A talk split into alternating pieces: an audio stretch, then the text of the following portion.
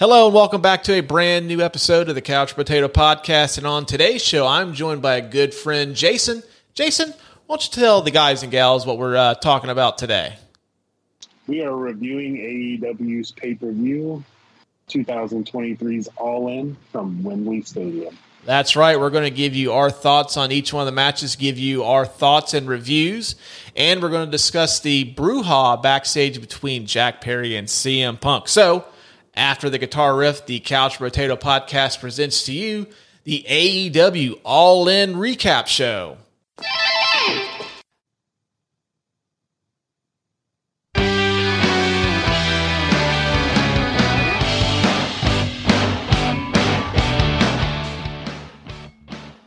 All right, I am joined this week by Jason. Jason, how's it going, man? How's life been treating you lately?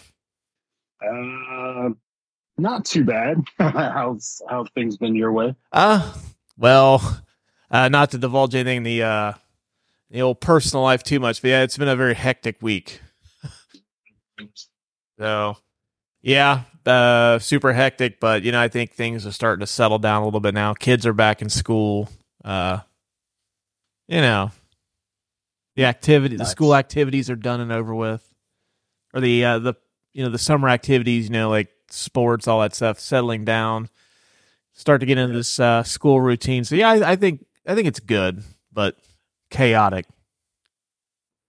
But um, uh, wanted to bring you on the the show tonight. Uh, for those of you that may or may not be aware, uh, AEW put on a little bit of a a little wrestling show over in England on Sunday. Uh, all in, uh, sold out Wembley pretty much. I believe Nigel McGuinness during the broadcast said that they had a paid attendance of 81,035 people, which I guess depending on who you believe is the largest uh, crowd for a wrestling show of all time.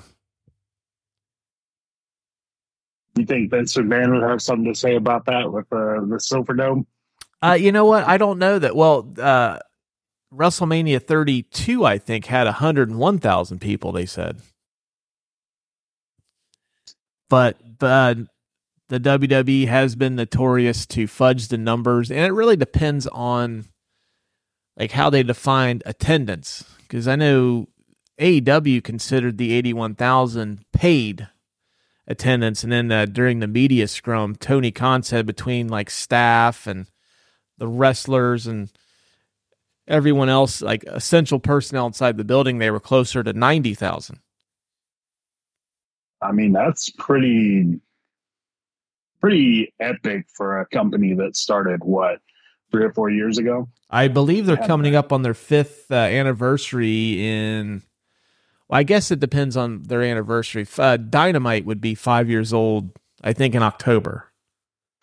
Yeah, I mean that's pretty pretty cool for a company that's still kind of working to to build themselves to have mm-hmm. that kind of crowd and a, an international crowd at that. I mean, of course, you know the people in in London love their wrestling, but I mean, that's pretty pretty special to have that type of crowd. Yeah, well, it was uh, their first time uh, basically doing a tour outside of Canada and the United States. Um, I did uh, during uh, my research for this. AEW is actually more popular in the UK than the WWE. I, you know, looking at it, I think it's kind of the well, I don't know if I would say the diversity of the roster, but maybe a lot of the the the wrestlers on the roster at AEW, I think majority of them kind of hone their craft overseas, mm-hmm. whether it be in Japan, Europe.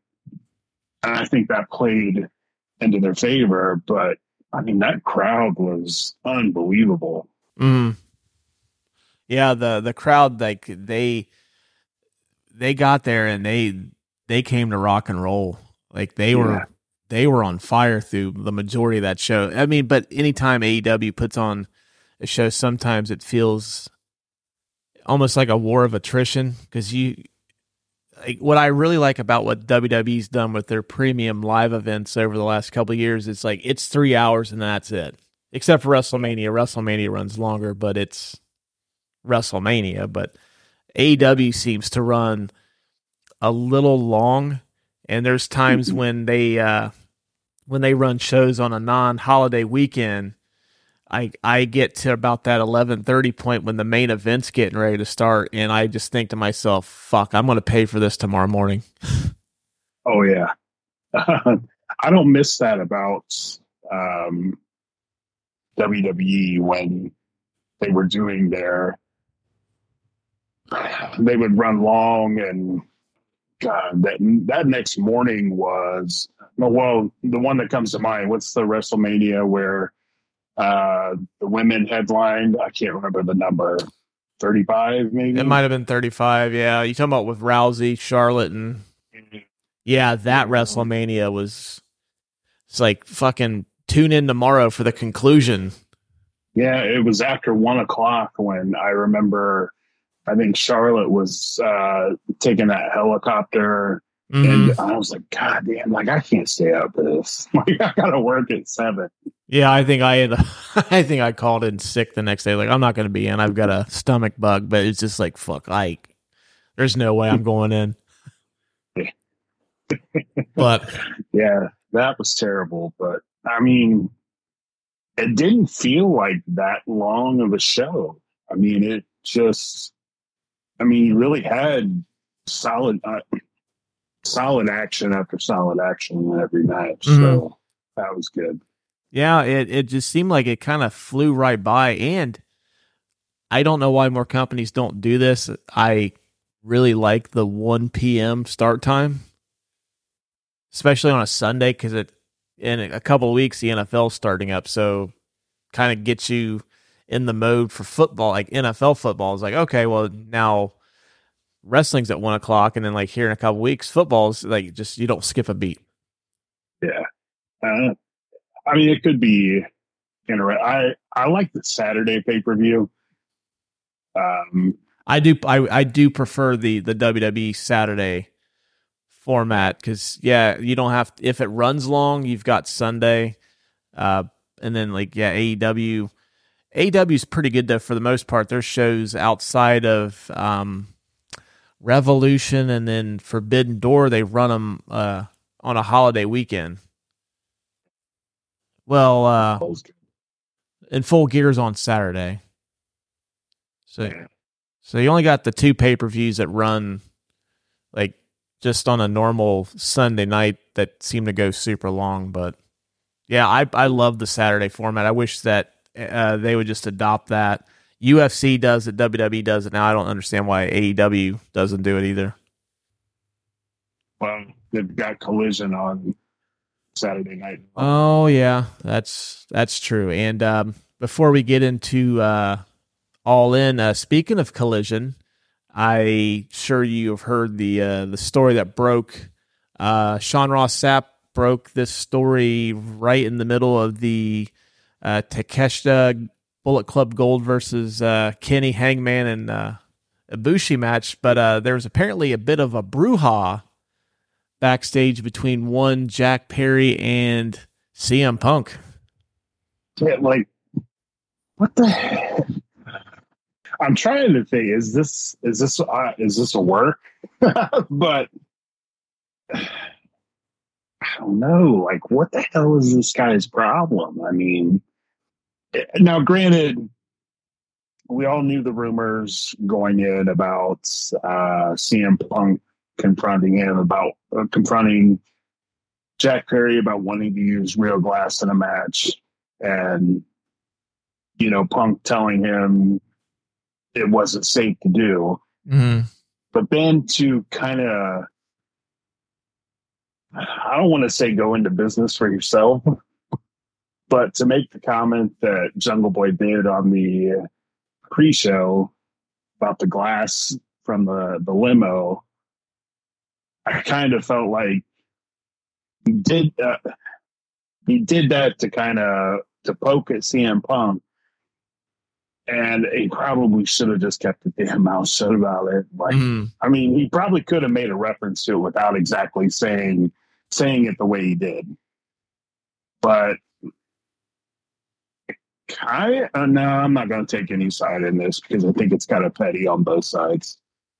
Yeah, I mean, like I don't blame Punk, and as uh, kind of the year has gone on, I kind of see his point of view in the whole uh, brawl after All Out last year. Like you know, Grant he took shots at you know Kenny and the Bucks, but then they go into his locker room to confront him about it, and it's like okay, you know, shit's gonna go down.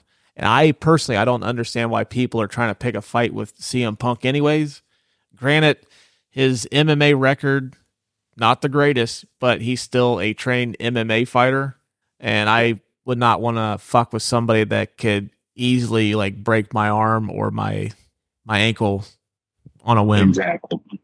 Well, you have that, and I don't think we're ever really going to get the full story of what actually happened. Um, there's reports saying that Punk confronted him, and others saying that you know Jack confronted CM Punk. I don't know. And if this is what really went down, it's just kind of like when when does it all just end and adults can be adults? Mm-hmm. Yeah, um, the latest that I've read uh, as we record on a Tuesday night that apparently right before he went on, uh, Punk had said something to Jack Perry about him having a problem, and then it got to where they were in each other's face, and then Punk uh, pie faced him, and then threw him in a chokehold until they broke it up. And I guess uh, Punk got mad and said that I I'm paraphrasing, but basically he doesn't know why he still works in AEW, and I guess he stormed off, had words with Tony Khan, and um, uh, today, uh, Sports Illustrated reported that both of them are currently suspended, so that means they're going to miss uh, All Out, which is in Punk's hometown of Chicago. Which uh, uh, your biggest your biggest Chicago star is going to be at that pay per view. Yeah, and I mean, I I don't blame Punk for sticking up for himself, which is essentially what it is. If he's found wrong, but I don't understand why it has to go down on like big shows because honestly, I still think that the All Out from last year is one of the best pay per views they've ever done. Not the best, but it's arguably like uh, like a very like a top five pay per view that they put on, and then now in the biggest show that this company's ever done, in front of eighty thousand plus people, it's kind of been overshadowed by more backstage shit involving your biggest star.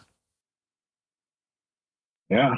Um, well, I also had read that there was something about when Punk landed in London, there was no ride to the hotel. He had no idea where he was going, and the, his calls to the office went unanswered, and he ended up walking. And yeah, he ended up taking the train to uh, Wembley.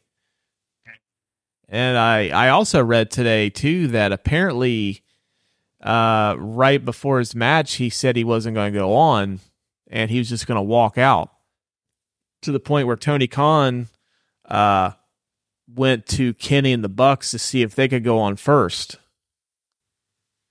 And well, originally it was going to be FTR and the Bucks. Not, yeah, I don't know why I said the Bucks. I've got them on the, my, my mind still, but he originally went to the Bucks and FTR to see if they could go on first, and they said that they couldn't.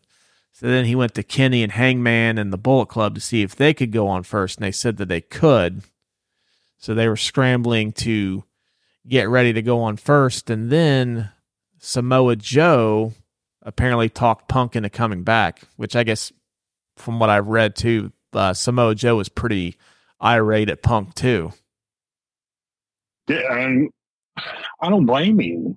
I mean, this is his, his yeah, payday too.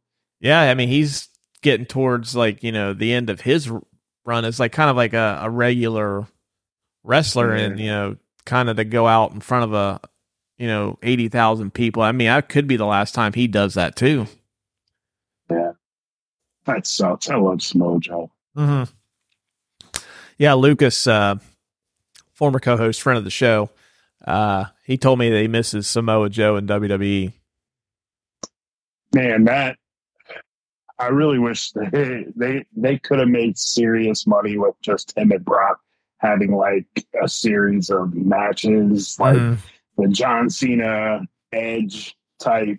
We're gonna have 37 pay per view matches in a row, and I probably would have watched every single one of them. Yeah, just and yeah, that uh, I kind of I feel like they really missed the ball.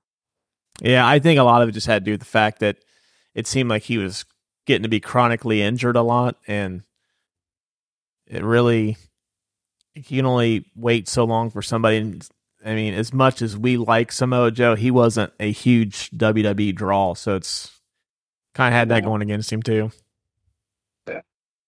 But uh, yeah, I don't know. Uh, messy situation. I like you said. I'm almost wondering if it could be like, hey, I can't get anything with uh, Omega and the Bucks.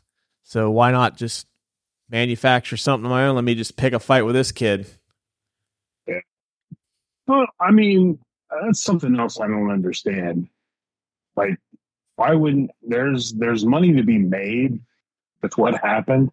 Why wouldn't you capitalize on that? Because I think that would be probably the biggest thing that AEW could do at this point is have the Bucks against CM Punk or you know the Elite and put FTR with Punk.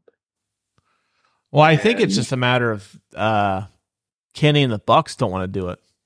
I know Punk's on record saying like he's all for it, but I think it's on the other side they don't want nothing to do with it. Which is why they have Punk has his own show which I'm sure it just now just come across as a great idea. Like, okay, you're building your show around arguably the biggest star in your company, and now he's not going to be there. And then it seems like the elite have dynamite. Uh, so what are you going to do now? Like suspend Punk for six months and say, "Oh, hey, I'm going to create this new show on Thursdays for you. You're going to be the star. Tune into TBS for AEW Annihilation every Thursday. Yeah. it's just going to be Punk, FTR, and a bunch of jobbers. Probably the cast from Heels. Yeah, like Stephen Amell, or you're just going to get like local guys, like local promotions, like tonight AEW battles, uh, Cincinnati Championship Wrestling at the Armory in Newport, Kentucky. oh, gee we're fighting outside. They're fighting at a, a like a Chevrolet dealership. They've got a ring set up outside. uh, the brawl at the auto mall. Oh, yeah, the Joe Morgan Auto Mall. um. Well, hey, let's uh dig into uh the show a bit. Uh, kind of wanting to get your thoughts on some of these matches. Uh, I figured we would just break them, you know, talk a little bit about them, and at the end we'll kind of give them a, a star rating out of five. If that works for you, and then we'll grade yeah, the show cool. overall. Yeah. Um. Uh, first match was, uh, as we discussed, was CM Punk versus Samoa Joe. Uh, I thought this was an interesting choice to open up the show, considering that uh, usually uh, openers are like kind of more fast paced matches. Yeah. Like I would have maybe expected uh, the following match to lead off because you know it's Kenny and you know all those guys have New Japan roots, but uh, I I thought this was a solid opener. Uh, these guys kind of worked style. You could tell that some of the spots they had they've worked in a stadium before. Yeah, um, I love the the Samoa Joe walk away from the aerial like that that's that is one of my favorite like spots in professional wrestling is Samoa Joe just nonchalantly walks out of the way when somebody tries to do like a, a top rope spot. It's it's still hilarious, and I've seen it probably fifty or sixty times. Yeah, I mean, well, I you know I will say like I think Punk's looking better and better in the ring. I don't know how much longer his career gonna gonna be. Um, but I think well, I guess it depends on if he could just fuck keep his mouth shut. yeah, yeah, at this point, Jesus. Um, but I think it's just the the familiarity with the opponent um, really helped. Um, I mean, I think, I mean, Samoa Joe's had some excellent matches over the years, mm-hmm. um, and these two they mesh really well together. It was a really, it was a solid match. I, again, I was surprised it was the opener too. I thought maybe a little later in the night, mm. but yeah, it's solid for an opener. Yeah, I, I uh, dug the uh, the CM Punk uh, tribute to Terry Funk, who passed away earlier in the week, and then he also kind of uh, pulled a little bit of a Hulk Hogan with the the cup to his yeah. ear too. So I kind of I dug that. But yeah, I thought this was a solid match. I would probably say this is probably a three and a half out of five for me. Yeah, I would probably right around there, but I'd probably say maybe a three, three and a quarter. Yeah. Oh, we're back on the the star search rating scale yeah. that we had a few weeks ago. Yeah, I mean, yeah, that three, three and a quarter, three and a half. That's probably about where this sits in. Yeah, good way to start the show. Um, and then they went into uh, we got. Uh, I don't. Were they? Did they come out as the the golden elite, or were they just the elite? Or I never did they, pay attention. They come out as uh, the golden elite. Okay, yeah, the golden elite, which was Kenny Omega, Kota Ibushi, and Hangman Adam Page took on. Uh, Bullet Club Gold, which is Juice Robinson and Jay White, who have been just on an absolute tear on Collision lately. And then uh Takeshita, I can't I I don't want to butcher his name because I love the guy. So I'm not gonna attempt to butcher his first name, but uh I thought this was a pretty solid match. Not quite up to snuff with what we got in the opening, but still pretty solid. Um Takeshita snuck the win out at the end to uh, set up the all out uh, match yeah. this coming Sunday between him and Kenny. But uh, yeah, what are your thoughts on this one? I really feel like this particular match had too much talent to be a six man match. Mm-hmm. Um, I mean, for me personally, I think you have legitimately three of the top 10 wrestlers in the world in this match and Kenny Ibushi, and I'm a big Jay White fan. Also, am I. But I mean, you have also three others that are really, really solid. And I know they were building towards the Kenny Takeshita feud that's the match that's going to happen next Sunday. Um, this is one of those matches I just felt was kind of rushed.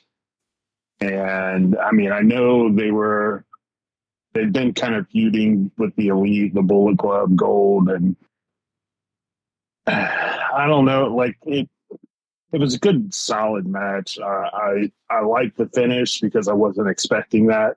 Mm-hmm. Um, but again, I just think there was too much talent in that match for I, I would have felt better if they would have broken off, maybe had a tag team out of it in a singles match. Um, but I do want to say, like, one thing about this match. Did you notice the guy off to the left um, in the crowd? He was dressed in all black. He kept standing up. At one point during, I think um, they were brawling in the ring, and Hangman came in there and, and was kind of clearing house. And this guy is just standing up, waving his hands, going nuts. And then he sat down real quick and he popped back up and he started doing this weird dance. No, I did not notice that, but like, now I'm gonna have to go back and watch it. I had to watch it like two or three times. It was hilarious because I'm sure somebody said, "Sit the fuck back." they didn't do it again, but it was absolutely hilarious. Like he shot up the first time and kept throwing his hands up in the air, and then he sat down real quick, and then he popped back up and did this weird dance. Uh-huh. Funniest thing, and like I kind of lost track of what was going on in the match because I kept waiting to see if this guy was going to pop back up, but never really did. It was hilarious. That was a guy that was super stoked that he got uh, on the uh, the camera side for the biggest event of all time. Um, oh yeah, that guy that guy was having a hell of a time. Well, you know what though, I I would do the same thing. Fuck it, like just let loose, have a good time. Like I'm sure those seats are not cheap. Uh, I mean, Lucas and I paid a pretty pretty sum for uh not great but okay seats for WrestleMania, so I can't imagine what uh s- seats for uh all all in would be for like camera view, but um but yeah, this I thought was a solid match. Uh but I think this was the kind of setup next or this upcoming week's pay-per-view uh which, what are your thoughts on that? I thought I was uh, talking to a friend of the show, Will, who's been on here quite a few times. That uh, I think that Tony Khan believed that HBO Max was going to run all in on their channel, and then when they decided not to, he kind of had to force this, or basically turn this into a pay per view, and then like then you're running another pay per view. I think it's just an awful lot to ask of fans to shell out a hundred dollars in a week on wrestling pay per views. Well, I mean, you have that, and then you're trying to write three shows, three TV shows, and then two pay per views, all in a, a span of nine days. Mm. It it really uh, you know, when you and I were talking yesterday, like that was the the main thing about this was this felt really rushed, and there really wasn't a build to a lot of the stuff that was going on. And I don't know, like I'm kind of wondering if Tony may be getting a little overwhelmed. And he's he's just rushing things out um, but yeah, it's it's really weird to have two pay per views on back to back weekends. And well, I mean, if if you really look at it, we had three shows, three TV shows last week, a pay per view, three TV shows this coming week, pay per view. Mm-hmm. So that's what eight shows that you have to write for. Yeah, pretty much.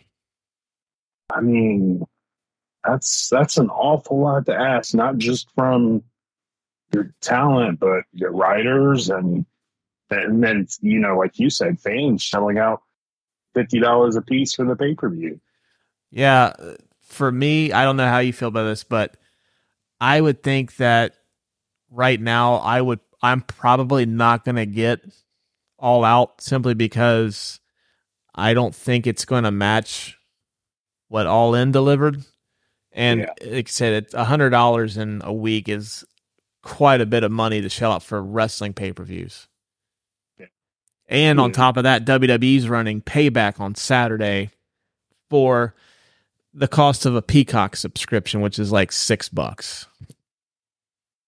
Man, it's a lot of wrestling. Really needs, yeah, needs to look into. Uh, I know he's he's talking streaming, but well, the last I heard was that uh, Warner Discovery is like tossing around the idea of Max, the yeah. former HBO Max, running live streaming.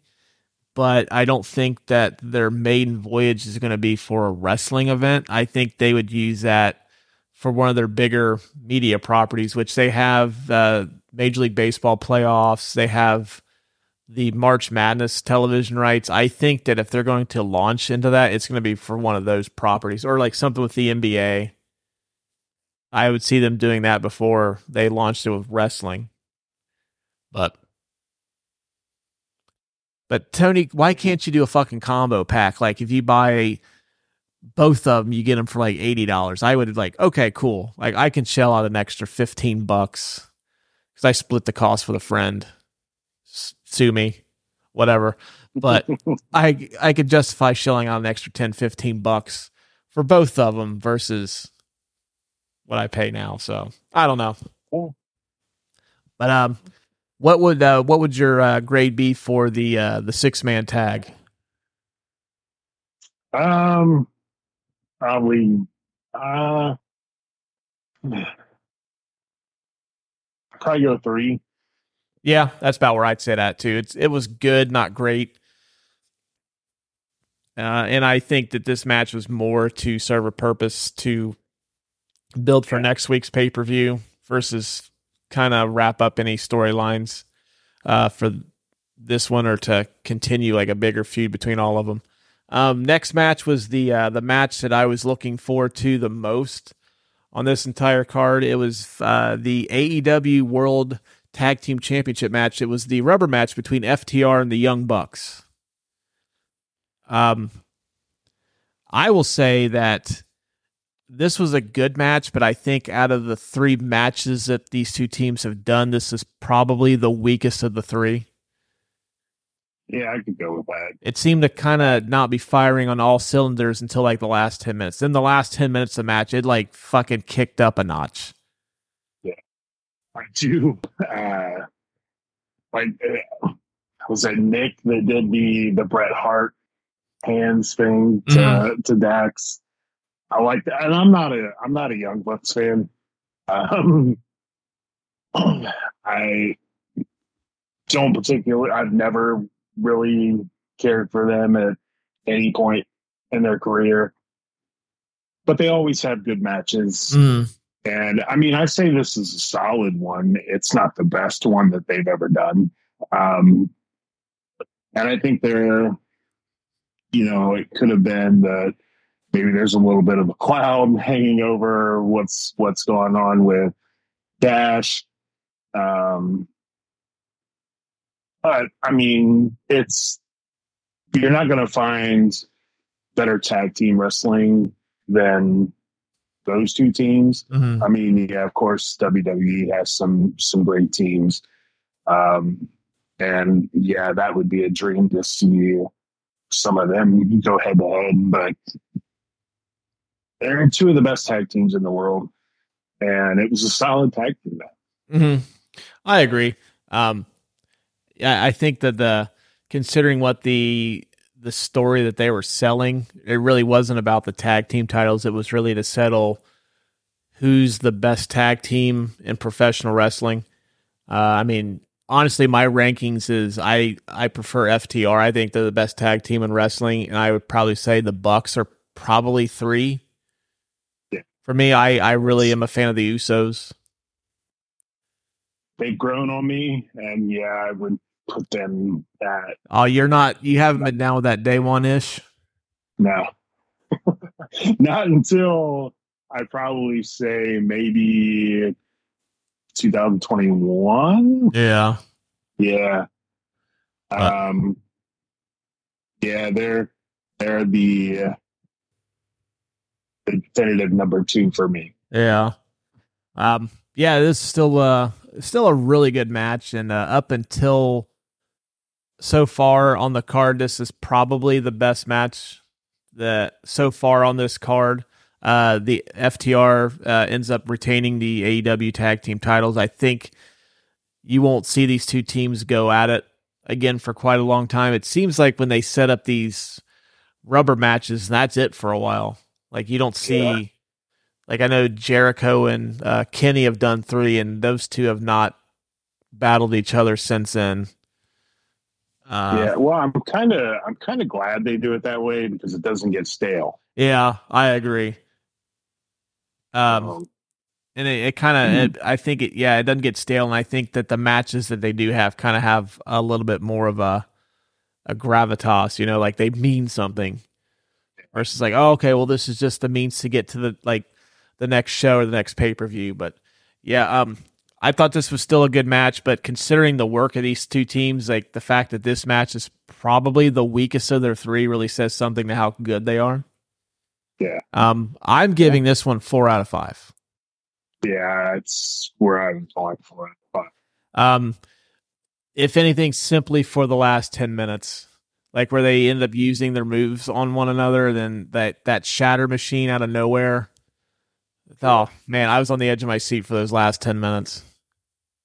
Yeah, that was really. Um, next up is the uh, Stadium Stampede, which features uh, the uh, Blackpool Combat Club, which is uh, Jon Moxley, Wheeler Yuta, and Claudio, and uh, they are teaming up with the Return of the Proud and Powerful, which is uh, Ortiz and now I guess they're calling Santana Mike Santana. Was like, what the hell is who the hell is Mike Santana? Yeah, they mentioned that a couple times. I'm like, what? Yeah.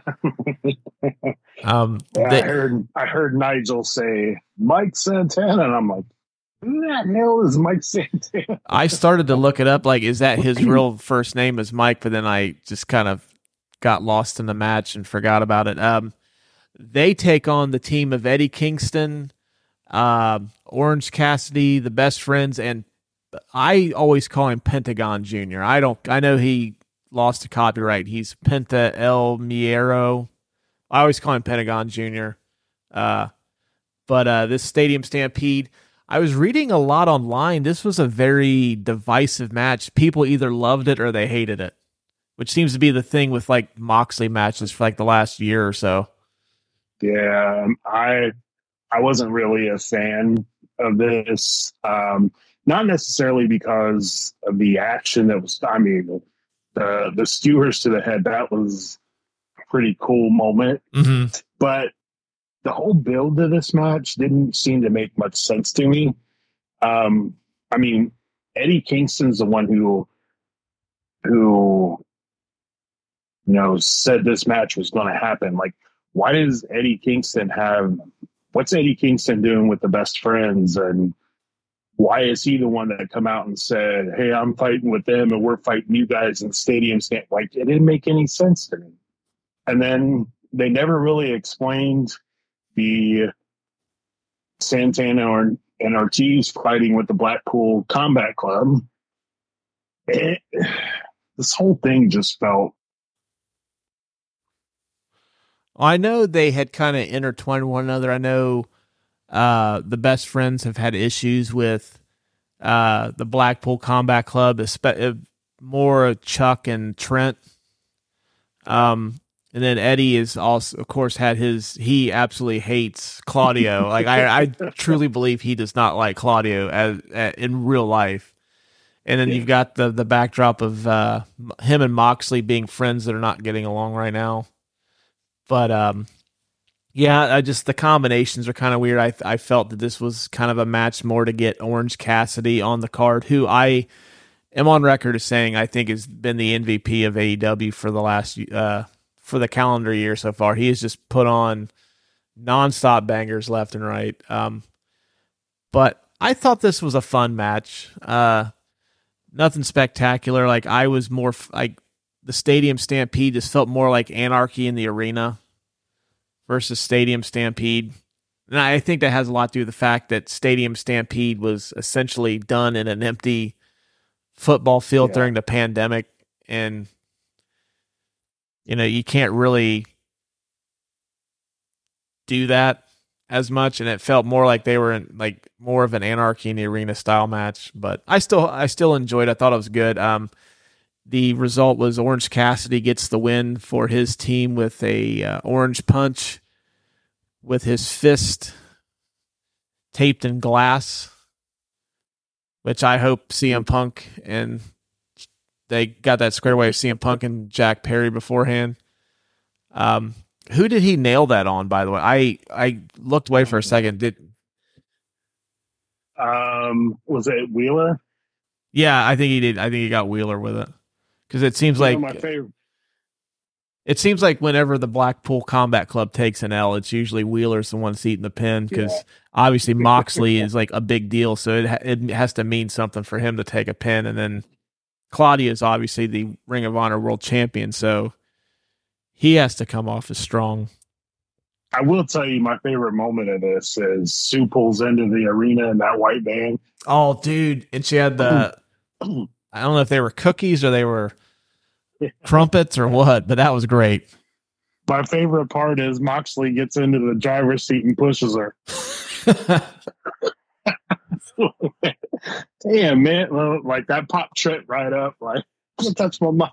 yeah, they even made a comment during the broadcast that seemed like the the best friends like kind of woke up and like uh, took it up a notch once they start fucking with Sue. Yeah, that was great. Um, it looks like uh, they are going to set up Moxley versus Orange Cassidy at uh, All Out, which is a match I would probably like to see. And it, I think this is the first. If that's the case, I think that's the first time that Orange's uh, title reign as the international champions is, is in serious doubt because he's going up against. I mean, I think right now in terms of star power, Moxley's on their Mount Rushmore. It's he's got to be you know one of the three or four biggest stars in the whole company. So yeah, well, I liked that after that match when they were talking to Orange Cassidy and Tony Khan standing right there, and he challenged Jon Moxley for the title at All Out, and then like Tony, like you could see on his face, no, no, no, you're fighting Penta next and then the winner of that fights Moxley. Mm-hmm. It's just kind of like you're giving it away. Yeah. that should be a good match too. I am an absolute huge, huge Penta fan. He's probably one of my three or four favorite wrestlers in that promotion. I love his gimmick and everything. But uh, good match. Uh, I would probably settle on a three out of five for this one. Yeah, I mean, uh, there were good parts in it, and I'm glad that Orange Cassidy got the win. But I'm going to go with the two. Two, okay. Um, I did notice one thing uh, before we move on to the next match that when Eddie Kingston is storming down the ring, he looks like a pissed off parent that is just fed up with his fucking kids keeping him up late at night, and he's storming down to the basement. you know, I love Eddie Kingston, and I love Claudio, but I really hope he beats the hell out of Claudio. I do too. That hate that he has for him, we all hate somebody like that. I mean, well, Eddie Kingston too is like legitimately like the one wrestler out of like the two major promotions that like is kind of like us, you know, like you neither one of us are going to be, you know, are confused for being bodybuilders and having like these awesome physiques or anything like that. He's just kind of like, okay, I've got a little bit of a beer gut, so what? Yeah. And I think that's what appeals. Like that's why he has such an appeal. But uh, I I liked it. I guess I liked it a little bit more than you. Um, but uh, the next match, uh, I think this is where the crowd kind of starts to get a little bored or a little restless. It's the AEW women's title match. Uh, Saraya uh, comes out with her family uh, to Queens We Will Rock You, which I thought was a very cool entrance. Uh, she takes on uh, former AEW Women's Champion Toni Storm, Dr. Britt Baker, DMD, had to do it, and then Hikaru Shida, the current uh, AEW Women's Champion. Uh, this ends with Saraya winning the AEW Women's title in front of her home crowd. Um, I thought this match was okay. Uh, this really is kind of indicative of how they're booking the women's division right now, which is kind of lacking. But I really have a problem with not so much Saraya winning the title. That's kind of what I thought was going to happen. But I don't understand putting the belt on Shida and then having her lose it two weeks later. That was my exact thing. Like, why are you going to have Toni Storm lose, put it on Shida, and have her lose it two weeks later. They should have just kept it on Toni Storm, had her lose it. I think that kind of throws that whole story they have. You could build something from that. I I was thinking the same thing. It's what the hell are you doing? Like, I mean, in in reality, like they are Saraya, let's call her Paige. Saraya has not. She just doesn't wrestle a lot, and well, I think it's. I think she, go ahead. Well, I think she's seen. She doesn't. She's not. She doesn't look comfortable I'll say. And like there's just not she she she's had what the one match with Britt that I thought was a really solid match. I mean, her first real big match back, but she just doesn't wrestle enough, and I don't think she's kind of broken or she's kind of gotten back what what's she had. Mm. And I, I mean, I understand why they did what they did. And I don't have a problem with it. It's just that ball should have gone to, to Toni Storm losing the title instead of Hikaru Shida. Yeah, like they've already been teasing that there's dissension in the ranks of the outcast. I think it would have been a much better story to have Saraya pin Toni Storm to create more of a dysfunction between that group versus arguably the best, like in terms of like a worker standpoint, the best worker in your entire division. I'd say it's her and Toni Storm. They're yeah. usually like they're both are pretty good, and then well, of course, Jamie Hayter, but she's not in action right now, which really, really is unfortunate. See, but yeah, I mean, if, if if it were me, I think I would have put the belt on Britt, have her defend it, be this megastar. Jamie comes back. They're all kind of back to where they they left off, and then boom, like something something happens, mm-hmm. and these two are at odds. I never lost that title type of deal. And I think that would be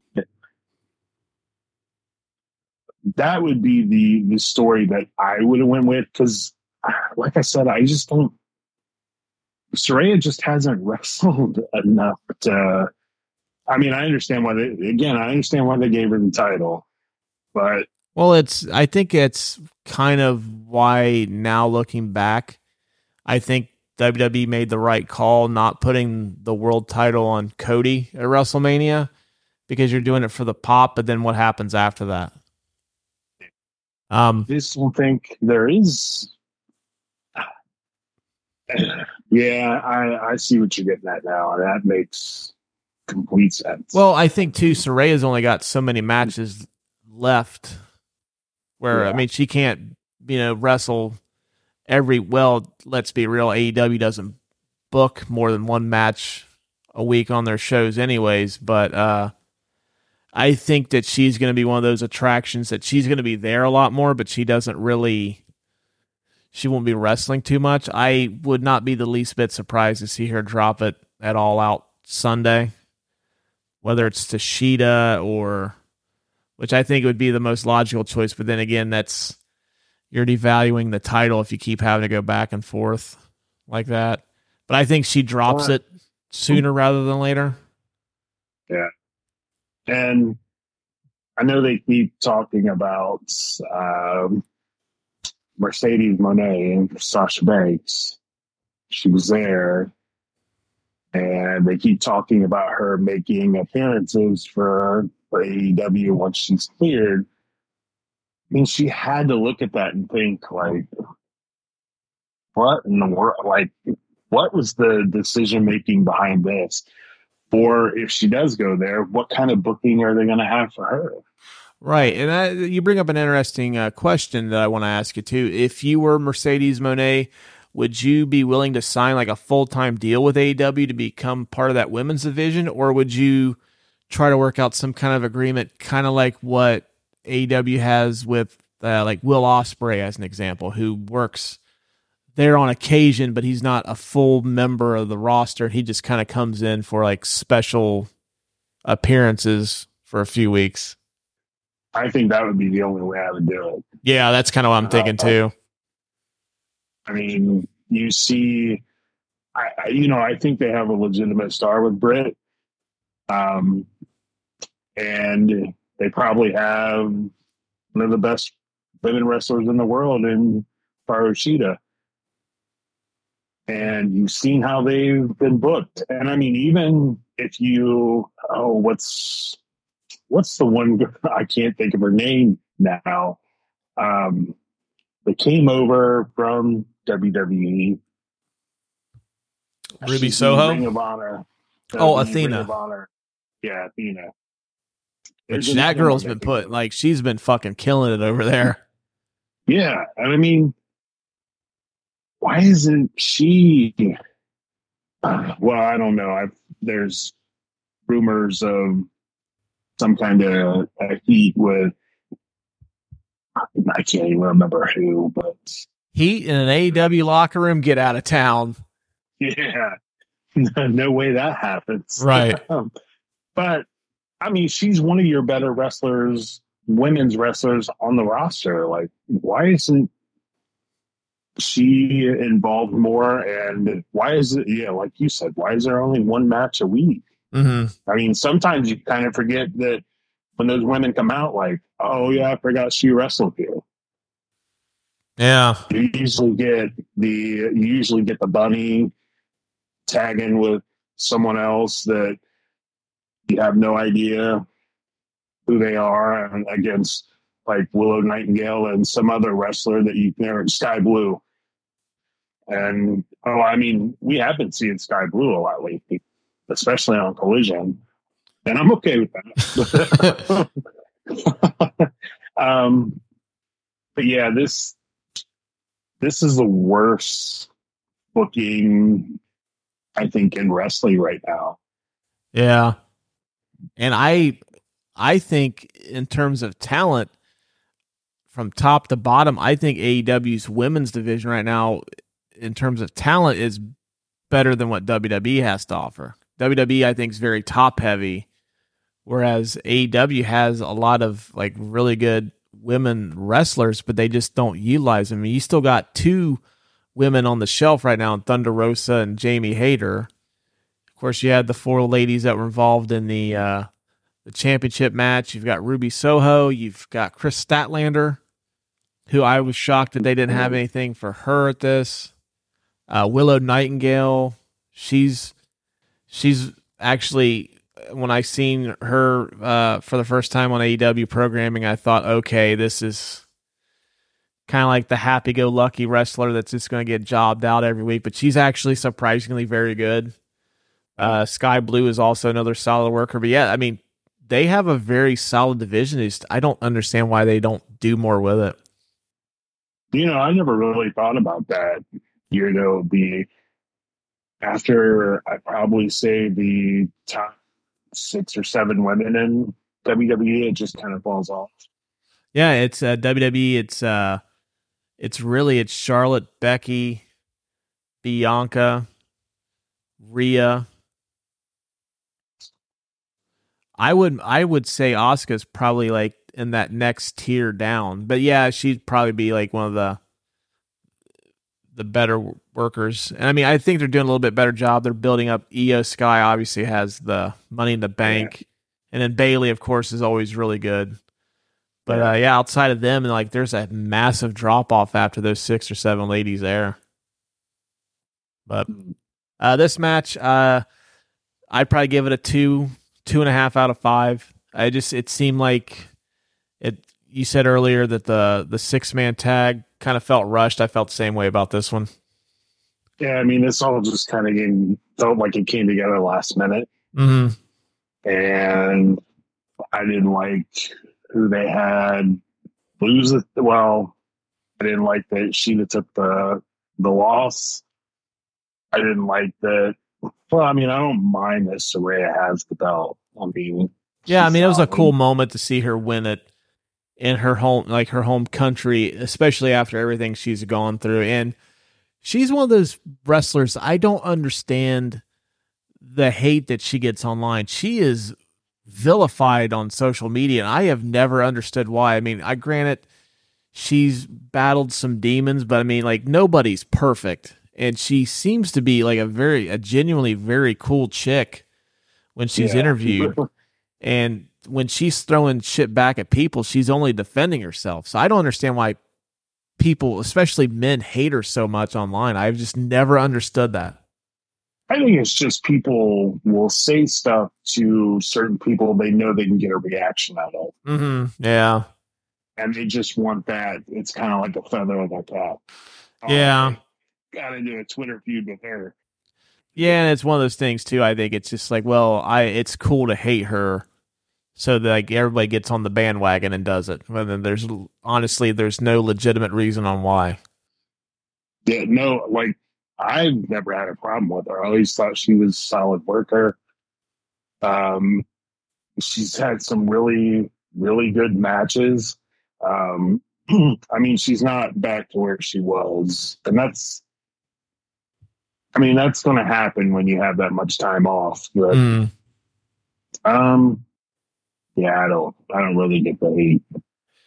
But yeah, I don't know. Well, I guess we'll see what happens with the AEW Women's Title uh, next Sunday for their next pay per view. I yeah. hope that uh, the uh, next match uh, was Sting and Darby Allin versus James Bond villain Christian and Swerve Strickland. I was uh, kind of excited for this match uh, simply because uh, I'm a huge fan of Sting. He was like my dude in WCW. I was always a a WWE guy, but like Sting was my dude in WCW. Um, Christian is just on another plane in terms of heel. Like that guy is just an absolute plays a slime ball to perfection. And I've always felt Swerve Strickland is one of those guys that I don't understand why he's not a top of the card. He is in terms of a work work rate, he is probably maybe outside of Kenny, probably one of the four or five best workers in the company. Uh, so I don't know why he doesn't get more of a run, but uh, I thought this was a solid match. Uh, at this point, uh, AEW seems to be relying on the the gimmick matches a little too much. At this point, I didn't really pay attention to that, but I listened to um, the 83 Weeks podcast with Eric Bischoff uh, today regarding this, and he had mentioned the reliance on gimmick matches. And then after I stopped and realized that, like, yeah, you're right. They had a six man tag. They had a four four way women's title match. They had a hardcore stadium stampede match. You know, now they've got a coffin match in this one. Um, I I thought it was solid. It still amazes me to see Sting do the shit that he does at 63 years old. And when he came out to Metallica's Seek and Destroy, I kind of popped a little bit. I'm a, like Metallica is my band, so I heard that that opening riff to Seek and Destroy. I'm like, okay, here we go. but um, um, I you know again I I'm with you. I love Sting. Um, this is another one of those matches that, that had a change that I'm not really sure what the yeah, I don't know really what happened. I mean, AR Fox was supposed to be tag with Swerve Strickland. That just kind of did not change happen like last Wednesday or was it the Wednesday? Yeah, before? it happened last Wednesday. He got kicked out of the uh the Mogul embassy. Oh. I think uh, from what I had read, he had some issues being able to go over to England. They never really went into depth why. I personally, I think in terms of uh, a match standpoint, I think it would have probably been a better match with AR Fox, but star power wise, like Christian is a much much better fill in for AR Fox. I mean, Christian is a heat magnet, so I, I love watching him cut a promo anyway. So like, okay, Christian's involved, count me in. Yeah, yeah. Christian's uh like he's just unreal. I love Christian as a heel. Mm-hmm. but yeah, I mean, Swerve Strickland's one of my favorites. Um, he always has an excellent match. Um, not a Darby Allin fan. I mean, Darby's just, we all knew the kid in the neighborhood that we'd give a dime to do something stupid. And that's kind of how I feel about Darby Allin. Let me do a coffin drop. Oh, uh, my my wife, uh, she she was watching the show with me. I don't. She wasn't uh, as invested in the show as I was, but uh, she looked up and seen Darby do the coffin drop onto the casket, and she even like grimaced at that. I'm like, just, the fact that that guy can still walk at this point just blows my yeah. mind. Well, but, wasn't it at one point they had him handcuffed and he's diving through the rope? That was yeah, a cool like, spot, though. I will give him that. Yeah, it was a cool spot. Like, my whole thing was when I seen him do it, I'm like, eventually he's going to miss that. Mm. And it's not going to be pretty. And I mean, he reminds me a lot of Jeff Hardy, but I've never been a Hardy Boys fan. Right. Yeah, I wasn't. Like, I get the appeal, but I was never a big Hardy's guy either.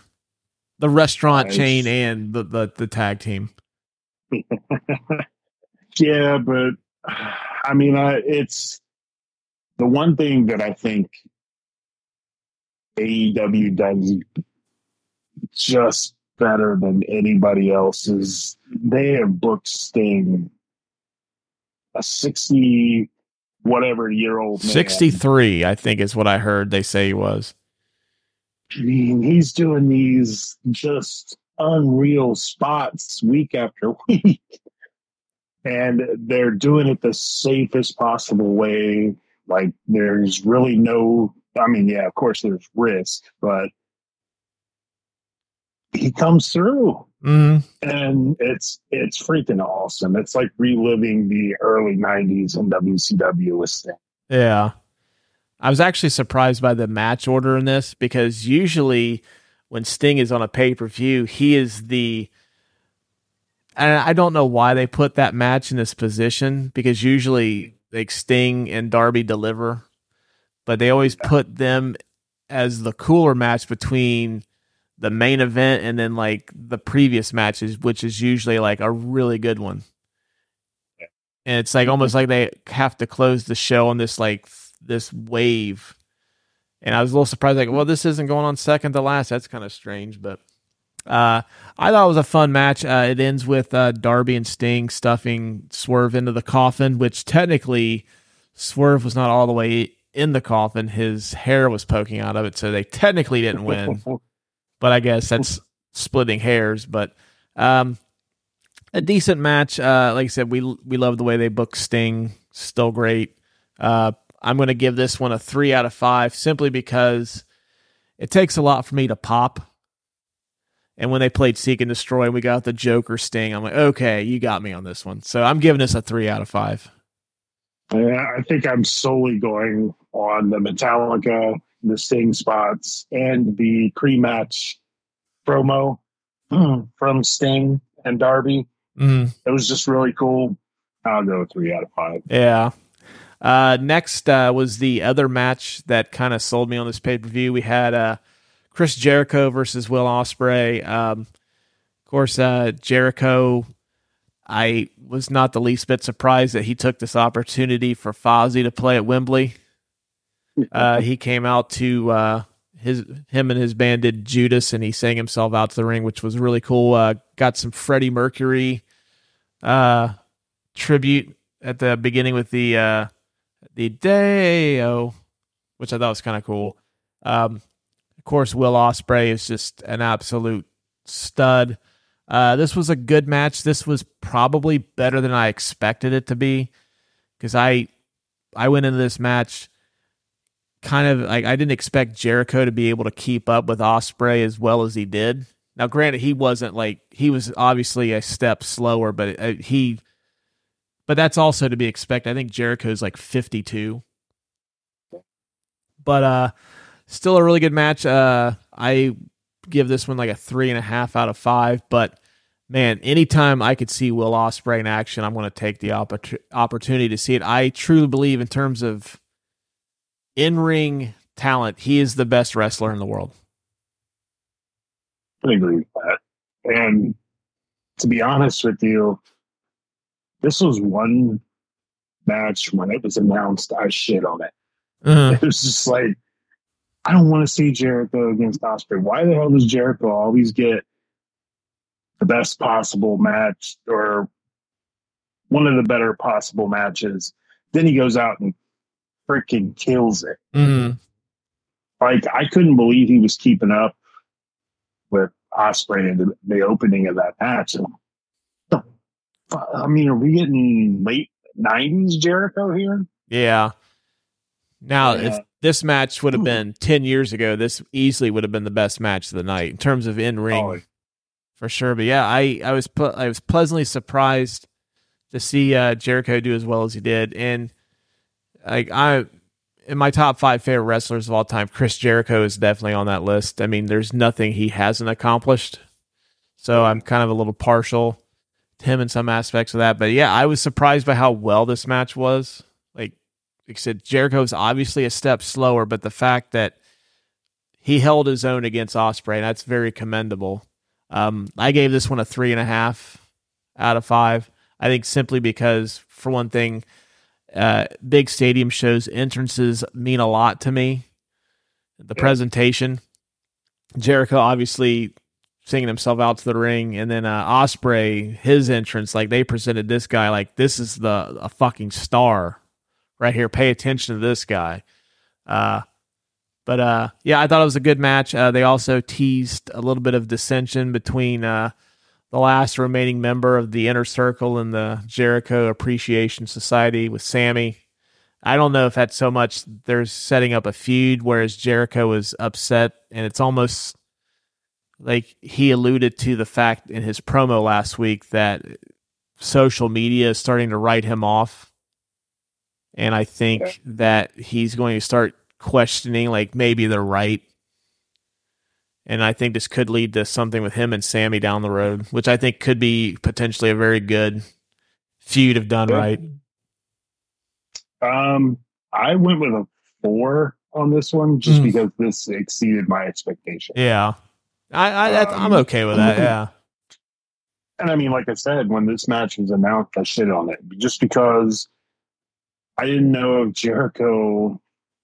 Not saying that he didn't deserve it, but is there someone better on the card that you could put with the greatest wrestler in the world? Mm. or you know a top three wrestler in the world? I mean would we have gotten omega Ospreay four which would have been but i think it's three. They would be three. Is it three? Yeah two was at uh, forbidden door which is still the match of the year right now in my books yeah, I thought there might have been one before New Japan, but I can't remember. Um, yeah, I mean, this it exceeded my expectations, and Jericho can still go for his age, mm. and uh, he proved that, and he made a believer out of me once again, and so I, I will I will give him a four on that. Yeah. Yeah, good stuff from uh, those guys. Uh, the n- next match, I will be truthfully honest. I didn't really get a chance to pay attention to this match too much because I had uh, stuff with my kids running around, and I wasn't able to really pay attention to it too much. Oh, I didn't go over the fact Will Ospreay ends up winning that match. Uh, hits two Stormbreakers on Jericho to get the the victory, which is impressive in itself. Um, next match though is the House of Black versus the acclaimed for the AEW Trios title. That results in the acclaimed winning the uh, Trios title. I don't even know how the match ends. That was like the one match I didn't really get to pay attention to. So uh, maybe you can help piece the the thing together. But I, I'm giving this an incomplete grade just because I didn't get to watch enough of it to really judge it. And I haven't had a chance to go back and watch it yet this was another one that I just felt was kind of thrown together. Mm-hmm. Um, and I'm not taking anything away from the acclaim. I love the acclaim. Everybody does. But yeah. But I really felt like the House Black deserves better. Mm. Um, had a really cool tribute to Bray Wyatt in the opening. But yeah, we also lost this week too. Yeah, it's uh, been a roller coaster week to be a wrestling fan. yeah, but we kind of we didn't get daddy ass. we got badass Billy Gunn. Mm. which I thought was was kind of cool. I mean, bring that back. Uh, he did hit a, a Fameasser. I believe it was on. Um, was it on Buddy? Yeah, like I'll have to watch that back. But uh, a cool moment for me. I mean, yeah, the the acclaimed end up getting the the trio title. Um, not a bad match. It's just I think there could have been there were better options. Um, the one cool thing about this match is everyone kind of knows the the playfulness between Max Caster and MJF on Twitter. Mm-hmm. um, Anthony Bowens had actually had a picture sent to him after the match where he was kind of doing the scissor with the crowd, like the people in the front row. And he had sent a message to MJF, like, I know you have something going on with with uh, Max, but I scissored your daddy. and there's a picture of him scissoring MJF's dad in the front row. Oh, is it? Yeah, I mean, it was just, it was hilarious. I thought that's who that was in the front when that happened because he had kind of said something to it, and then Anthony realized who it was, and he's like, oh, and then, yeah, that picture shows up on Twitter later. It was pretty cool. Yeah. Uh, what was your what would your grade for this one be? Tell you two. Two. Yeah, um, that's uh, what I've seen on social media. They this is probably the one of the weaker matches on the cards. That's why I've been in no hurry to uh, revisit it. It's like okay, I probably didn't miss a whole lot, so so yeah, we'll go with the two out of five. Um, the last uh, match that we have to go over is the main event. Uh, MJF, the AEW World Champion, versus Adam Cole for the AEW World Title. Uh, they kind of added to their story a little bit earlier in the. Uh, I don't know. They called the zero hour. Is it a pregame show, pre-show? I don't know what exactly the they call it. The buy-in, yeah, that's that's what it is. Um, they captured the AEW or not the AEW, the Ring of Honor tag team titles from Aussie Open, which is another team that got fucking robbed was Aussie Open, but uh, we'll save that for another day. Uh, so they go into the match as co tag or as tag team champions, battling it out for the AEW World Title, and for a main event at a stadium show. Depending on who you believe more, one of the it, two or three biggest wrestling shows of all time. This one delivered in spades. This was by far the match of the night. Um, really did a great job of calling back some of the aspects of this program, which I think has been the best program on AEW television over the last what two or three months. These two have been kind of coexisting and then becoming like a team and then becoming friends. Uh, yeah. A lot of really good callbacks to uh, everything that's happened, and then the ending, like chef's kiss. They they the double the double clothesline leading to the double pin. Then they uh, rolled back to their first matchup where Cole asked for five more minutes, and then MJF says, "You know, fuck it, we're gonna go to a winner." And then, of course, you know, the ending just so well done. Uh, bravo! I hope that this is not. I hope these guys have one more match against each other. I know they're now that that they're the Ring of Honor Tag Team Champions, there's probably going to be the program's going to be stretched out a little bit longer. But man, well done AEW this main event.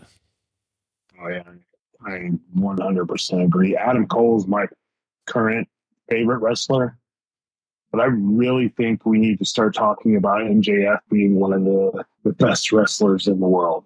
Um, this guy has delivered and I mean, he doesn't wrestle a lot, mm-hmm. but when he does, he comes through. And, and it was a hell of a match. I loved the, um, the Bulldog Bret Hart 10 that Adam Cole had Mm-hmm. in the match. Um,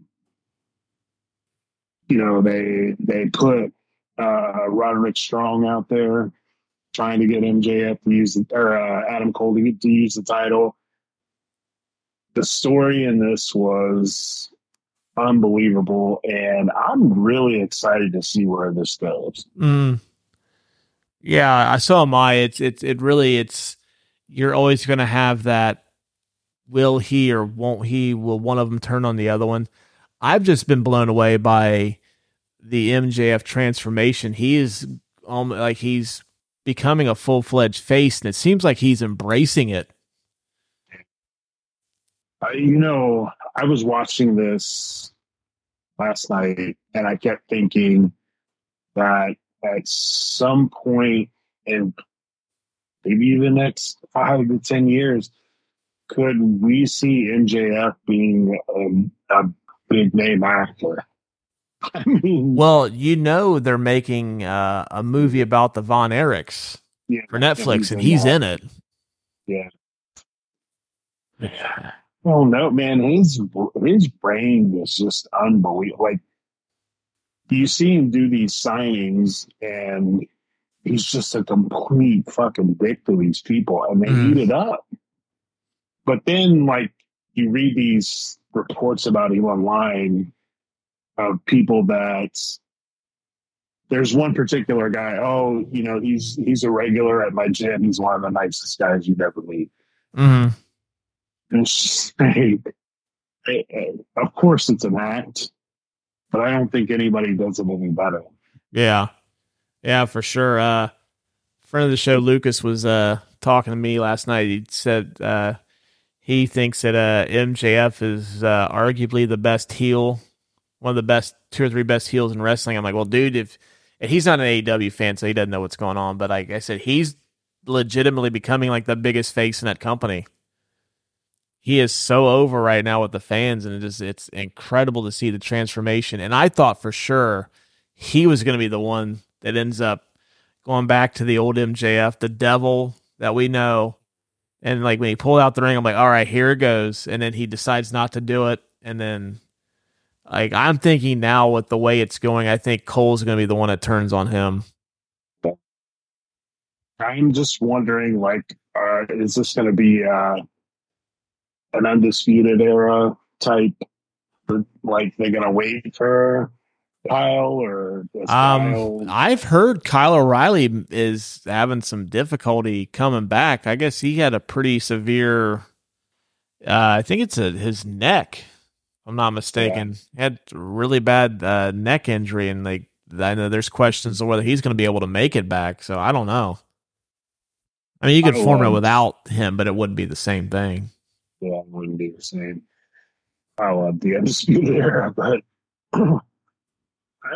yeah, I'm just I'm I'm excited because, like I said, Adam Cole's my favorite wrestler. Mm-hmm. in either company right now. And MJF, I mean, outside of Roman and probably KO's probably one of my favorite wrestlers too. Um, just what MJF does on a, a weekly basis, it just it's believable. Mm-hmm. Yeah, and I just I I wish that uh, AEW and WWE put more like thought into storytelling. If they at least invested half the time that they do on like their main uh, storylines versus like if they devoted a little bit more of that time into the secondary stuff. I mean, I think we would be looking at Attitude Era like wrestling where you just you can't get enough of it. Um, I was getting ready to go. I was getting ready to say something, and I completely lost my my train of thought on it. But yeah, I thought it was an incredible matchup. Uh, easily, I would say four and a half out of five for this one. I'm not going to give it a five because it wasn't like a classic, but it was definitely a four and a half out of five for sure, and a w- very worthy main event for the biggest show they've put on. You know, I I think I'm gonna go there. Oh, you're going. Oh, go I hot take. I, it it just had a little bit of everything, Uh-huh. and I mean, you felt something, and you didn't really know who who you were wanting to win, Yeah. and I think it was just it was played it was played perfectly. hmm Yeah, I mean, I'm oh, I'm definitely okay with it getting into that that uh we're not Dave Meltzer. We're not gonna go like six and a half, seven star out of five star matches. We're not that kind of program here. Like our rating system is like five out of five. That's like that's it. That's where It we're going. Yeah. but um I know what I was getting ready to say. Um for the first time in a little while, they they've really they've made the AEW championship and the champion like important again with him, with MJF's run. Like the last outside of Punk, like like I know Hangman really got done dirty in his title run, but uh even like the Moxley stuff, he seemed like he was kind of taking a back seat at times too. But yeah, I mean MJF has like definitely become the focal point of the show, which good for him. He's been an absolute superstar since he know, took the I- title. I think, and I mean, this is just my thing. I know that Tony's kind of been working with Bryan Danielson. And I'm just wondering if this is kind of his brainchild. They don't seem to release that online, like who was responsible for like mapping out the matches like they do. Like the next day, like, oh yeah, like uh I know for the Bray Wyatt tribute show, like Michael Hayes had a lot of input in that. Uh Bobby Roode did too. I mean that shit's readily available online then within hours Yeah. after the show, but you never find out who is involved in the AEW stuff at all. So I don't know. But I'm I would not be surprised if Danielson didn't have something to do with it. Yeah, well, I did read something over the weekend about somebody had asked Tony Khan if he were to get injured or hurt, who who he his father should call, and it was Danielson. And I'm like, yeah, he's he's probably got some some kind of stroke going on back there that Well, I think after what happened last year with uh, All Out, uh, Jericho and Moxley and Danielson were the, from what I read, anyways, were like kind of like the glue that got that righted the ship. So I think those guys are kind of like Tony Khan's go tos for like okay, like obviously I know Jericho's got a lot of influence on him, but uh and Danielson now too. So I mean it makes sense. I mean I would trust if those guys were the guys that I leaned on during a tumultuous situation, then yeah, they they probably got some carte blanche. Um before we uh, wrap this up, uh, any final thoughts on AEW's uh, All In? I mean, it again, it, it felt a little rushed. A couple of the matches were a little flat. Um, maybe a little bit of confusion in the matches, but overall, solid show. I mean, I enjoyed it. I think a casual fan could could sit and watch this and have a, a decent idea of what is going on. Um, so I mean, overall, I'd say a high B, B plus. Yeah. Yeah. Um, I went into this with low expectations. I think the only reason I even had interest in purchasing the pay per view was not so much what they were presenting, but I was curious to see if AEW could pull off a show of this size. Because, I mean, they were not going from like, you know, a, arenas to like, I don't know, say like, like, I don't know, we'll just like the horseshoe in Columbus, you know, something like that, like a big like. st- They went to one of the biggest stadiums in the entire world and put on a show, and I was curious to see if they could pull it off, and I think they they did it in spades. Like the presentation of the show, it really they they really did a good job of showing off like how many people were in the building. And that seems to be a thing with like AEW. It's almost like they did it intentionally because if you read shit about AEW online. It, like, everybody has to post that fucking picture of how empty the arenas look. And a lot of times they're posting it on the camera side, which, if any of you have been to an AEW show, they block that entire section off where the camera's at. They they do it every show that I've been to, even back like I went to a show right after the All Out where Danielson and Cole show up. I went to that episode right after that pay per view, and it was the same thing. That building was sold out. But I think they did a good job of uh, just presenting how epic the event was. I think for the most part, the matches delivered. There were a few speed bumps along the way. Um, I think if I had a gripe, it would probably be the way they front loaded the beginning of the card. Because I mean, they basically they gave you Punk, Omega, FTR, and the Young Bucks like in a row, and Moxley. So the first four matches had arguably your biggest stars in the promotion. I think they would have been better served, like maybe splitting that up a little bit, like maybe move the acclaimed into an earlier spot.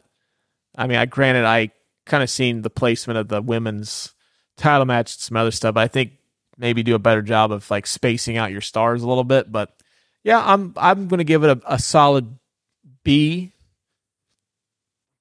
Um, I think just because some of the better matches didn't quite like the the six man tag, consider he was involved in that, and uh, but yeah, I'd say a good B. Probably one of the better shows they put on. It's outside of Forbidden Door, I think it's the best show they put on this year. But well, then again, I don't know. Uh, uh, Revolution was really good too. That had some really good matches on it too. But uh, yeah, definitely, definitely recommend uh, shelling out the fifty bucks to watch it. It was a worthwhile experience for sure, and it sounds like uh, AEW's coming back next year. Um, before we let you go, last question. Uh, this was uh, brought to uh, me by a friend of the show, Lucas. He said that, uh, or he asked me about what we thought since AEW was able to sell out Wembley. Do you see the WWE running WrestleMania at Wembley at some point? Ooh, I, you know, the the people of Europe are really I think they kind of make WrestleMania every year. Mm-hmm. And I think you have to go over there. I mean, I think they've earned it. Um, they haven't had a a major pay per view. I mean, uh, when they do the uh, Clash at the Castle, which was probably the best show that they put on last year. Yeah, um, but I mean, again, that's not really one of their month arenas, just like a, a special event like the Saudi or the Australia event. Uh, mm-hmm. And you know the, the the European fans really make the the WrestleMania and the Raw after WrestleMania. And I think they kind of deserve the opportunity to have it live. I mean, at least once. Mm. Um, I